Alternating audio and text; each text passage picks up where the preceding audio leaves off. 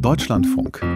Campus und Karriere. Am 24. Oktober 1828, da wurde in Großenhain eine Schulbibliothek eingeweiht, eingerichtet und vier Jahre später wurde sie dann umgewandelt in die erste deutsche Stadtbibliothek.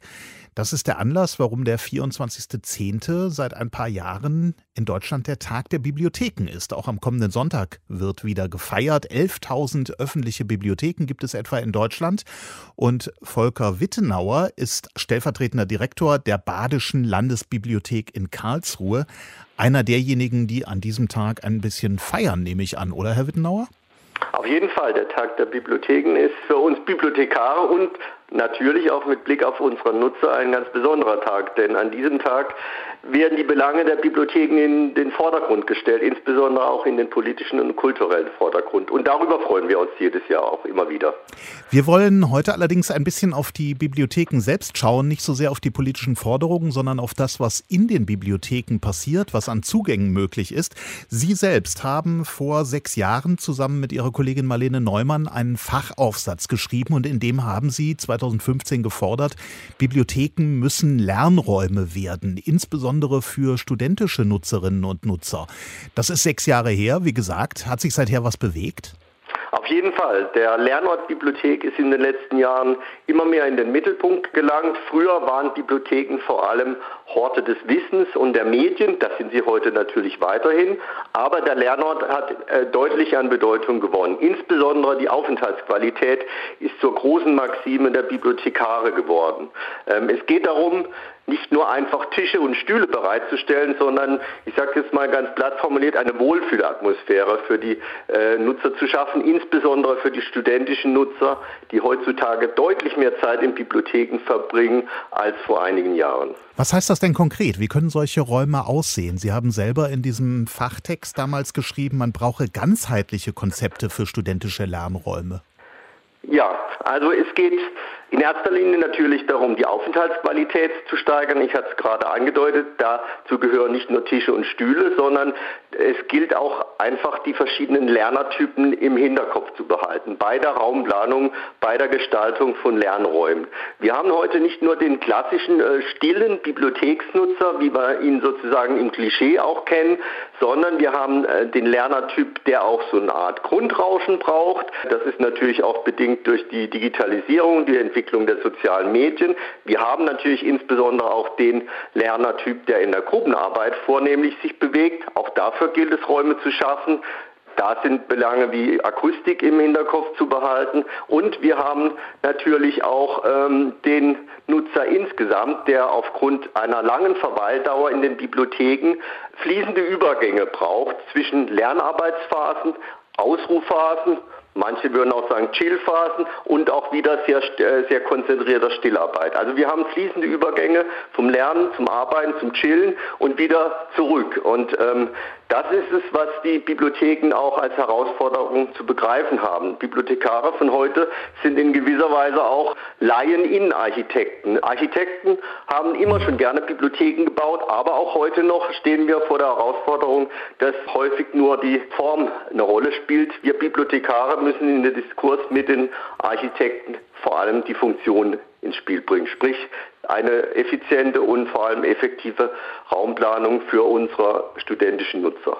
Das klingt aber für mich jetzt ein bisschen konfliktträchtig. Ich stelle mir da die vielleicht etwas traditionellere Bibliotheksbenutzerin vor, die sagt, ich gehe da hin und will vor allem Ruhe haben.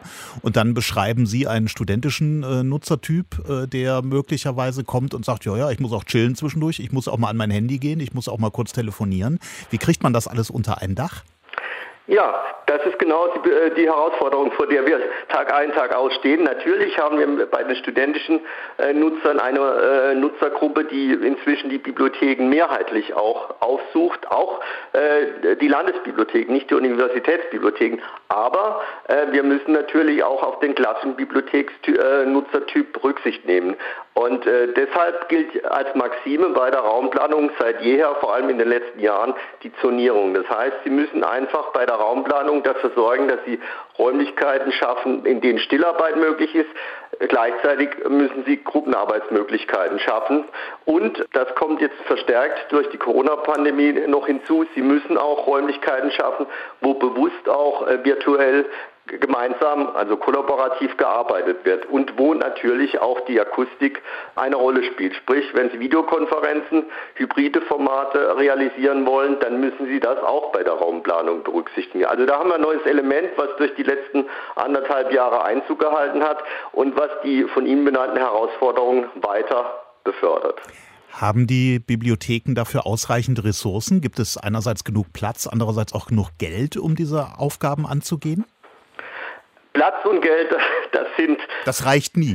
Das reicht nie, genau. Wir sind natürlich immer, wir, ich spreche jetzt als äh, Vertreter der Direktion der Landesbibliothek, aber sicherlich auch im Namen anderer Leiter der Bibliotheken, sind immer im äh, engen Diskurs mit den Unterhaltsträgern, sprich den Ministerien, und stellen seit jeher die Rolle der Bibliotheken für das Lernen heraus. Insofern ist gerade der heutige Tag ein wichtiger Anlasspunkt, darauf hinzuweisen. Also das Geld reicht nie aus, die Räumlichkeiten auch nie, aber wir wir stellen doch mit Freude fest, dass in den letzten Jahren Land auf, Land ab viele neue äh, Bibliotheken gebaut wurden, alte Bibliotheken wurden saniert und mhm. das äh, trotz einer Entwicklung, die so nicht absehbar war. Vor 20 Jahren wurde mal behauptet, äh, man bräuchte keine Bibliotheken mehr bauen, es sei doch inzwischen alles online. Dem ist mitnichten so. Es ist gerade umgekehrt. Durch die Digitalisierung verstärkt sich der Drang der studentischen Klientel in die Bibliotheken und auch das Bedürfnis nach einem, ich nenne es jetzt mal Meeting Point in Bibliotheken, nach der realen äh, Begegnung. Auch das stellen wir fest nach der Corona-Pandemie ist ein Drang, der sich verstärkt hat. Gerade die studentischen Nutzer haben uns geradezu gebeten und angefleht, gebet, endlich wieder die Bibliotheken zu öffnen waren höchst erfreut, als es dann zu den ersten Lockerungsschritten kam. Wenn man jetzt, äh, wie Sie das tun, so stark die studentischen Nutzerinnen und Nutzer in den Mittelpunkt stellt, wie groß ist dann die Gefahr, dass man andere Gruppen vielleicht vergisst oder ein bisschen ausschließt? Ich denke da an Menschen, die vielleicht berufsbegleitend lernen, denn das ist ja auch ein Gebiet, äh, in dem sich ja, Wissensvermittlung abspielt und das äh, zunehmend wichtiger wird, berufsbegleitende Weiterbildung. Auf jeden Fall. Also Sie finden den Aspekt berufsbegleitende äh, Bildung vor allem an den Landesbibliotheken stark vertreten. Also gerade auch mit in ich sage jetzt mal in Programmen, in Initiativen wie zur Vermittlung der Informationskompetenz. Die klassischen großen Universitätsbibliotheken haben ihren Fokus natürlich auf den studentischen Nutzern. Wir als Landesbibliotheken und auch natürlich die ganzen vielen öffentlichen Bibliotheken Land auf Land ab begreifen das lebenslange Lernen auch als einen wesentlichen Bildungsauftrag, dem wir zu entsprechen haben. Das ist bei den äh, klassischen Universitätsbibliotheken nicht immer der Fall. Das können sie auch nicht, das sollen sie auch nicht.